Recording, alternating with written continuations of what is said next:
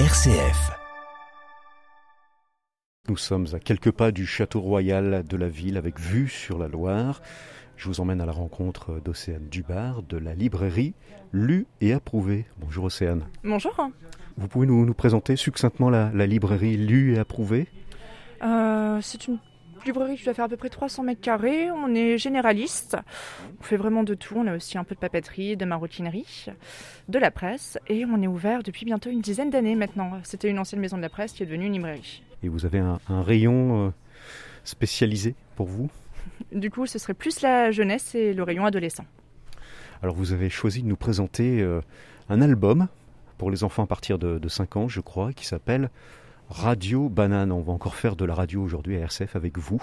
Vous pouvez nous, nous présenter cet album, Océane Alors c'est un petit album que j'aime beaucoup parce que pour le coup il est très rigolo, très coloré et vous suivez les aventures d'un petit singe qui s'appelle Aristote et qui va trouver un avion dans la jungle avec une radio qui émet encore. Il va donc lancer sa propre émission de radio euh, avec son ami le toucan et il va devenir mondialement connu au point que même les, les humains vont se mettre à l'écouter et à débarquer dans la jungle pour y participer.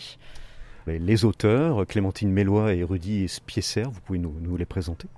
Alors Clémentine Mélois, elle doit avoir euh, une quarantaine d'années, c'est une artiste plasticienne, elle a aussi écrit déjà quelques ouvrages, euh, dont Dehors la tempête, qui est un livre très très chouette sur, euh, sur l'amour de la lecture.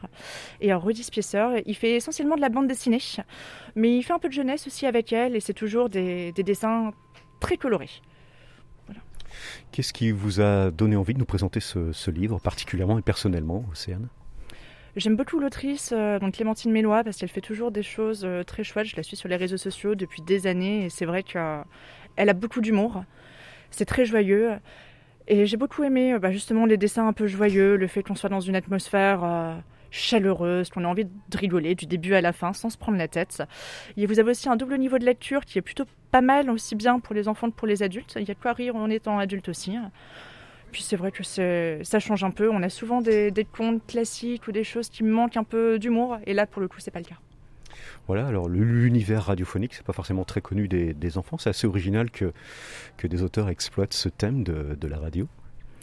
C'est vrai, alors je sais pas du tout pourquoi ils sont partis là-dessus pour le coup, mais c'est drôle et puis je trouve que l'idée est très bonne puisque au final vous êtes isolé dans un petit coin et puis vous pouvez vous faire entendre dans le monde entier et ça lui permet, enfin ça leur permet notamment de, montrer un peu comment marche la mondialisation. Vous avez vraiment ce- cet effet de mode et tout le monde va s'emballer pour cette radio euh, lancée par un singe et un toucan. Et ça donne une petite idée de comment ça peut se passer à notre époque quand les choses s'emballent justement. Merci, Océane. De rien. C'était Océane en direct sur RCF et en direct de Radio Banane, donc l'album pour les enfants de Clémentine Mélois et Rudy Spiesser. Très bonne lecture à toutes et à tous.